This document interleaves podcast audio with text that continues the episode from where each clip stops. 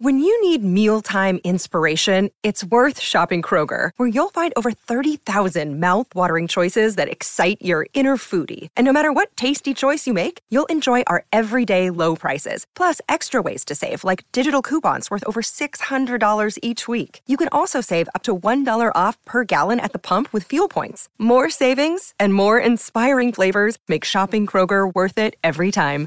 Kroger, fresh for everyone. Fuel restrictions apply. Another day is here, and you're ready for it. What to wear? Check. Breakfast, lunch, and dinner? Check. Planning for what's next and how to save for it? That's where Bank of America can help. For your financial to-dos, Bank of America has experts ready to help get you closer to your goals. Get started at one of our local financial centers or 24-7 in our mobile banking app. Find a location near you at bankofamerica.com slash talk to us. What would you like the power to do? Mobile banking requires downloading the app and is only available for select devices. Message and data rates may apply. Bank of America and a member FDIC. This is Optimal Relationships Daily, episode 596. When it seems like the entire world disagrees, do you question yourself? By Lisa Merlo Booth of lisamerlobooth.com. Happy Monday, everyone. I'm Joss Marie, and welcome back to the show that's all about helping you optimize your relationships. And today, I'm super excited to share Lisa's post on trusting your gut and instinct. So let's get right to it and start optimizing your life. When it seems like the entire world disagrees, do you question yourself? By Lisa Merlo Booth of lisamerlobooth.com.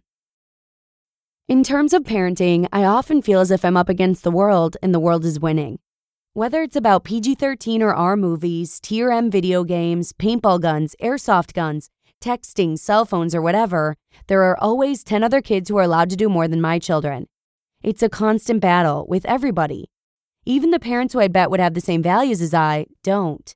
Inevitably, I end up questioning my own values. Am I too old fashioned, too strict, too fill in the blank? Unfortunately, this questioning does not help my parenting, nor, by the way, does it help in life.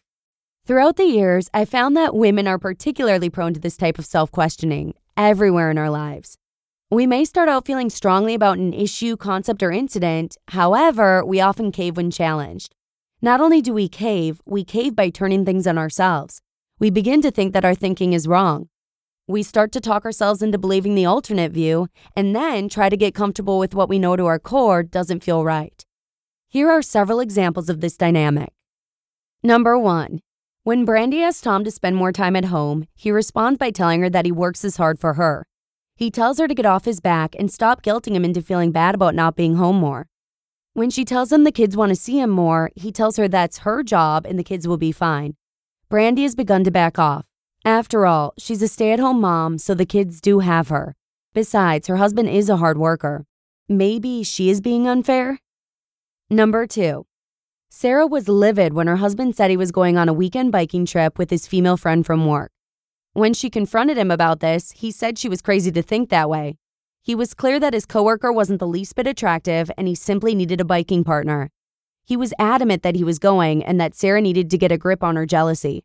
While he was gone, Sarah began to ask herself why she was such a jealous person. She wished she could be cool with the situation and started to feel bad for her husband. And number three, Sally did not like it when her friend Tammy drank. Tammy would start swearing like a sailor at anyone and everyone who upset her. She would become loud and out of control in front of her children, friends, and even coworkers. When Sally tried to talk to Tammy about this, Tammy laughed at her and told her to lighten up. Tammy said Sally was a stick in the mud and way too uptight. Tammy said she could speak however the damn well she pleased and Sally should take a Valium. Sally began to question if perhaps Tammy was right. Maybe she did need to lighten up.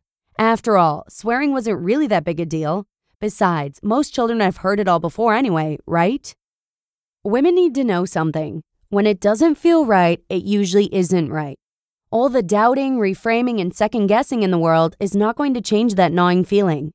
Why? Because that gnawing feeling is called instinct. Too often, women numb their instincts. We do this for many reasons fear, we don't want to hurt someone, we want to be liked, we don't trust ourselves, and so on. Rather than trusting our instincts and risk upsetting our loved ones, we take the hit ourselves. Perhaps we think we're misreading something, or we're too sensitive, or fill in the blank. Basically, when others question our instincts, many of us cower.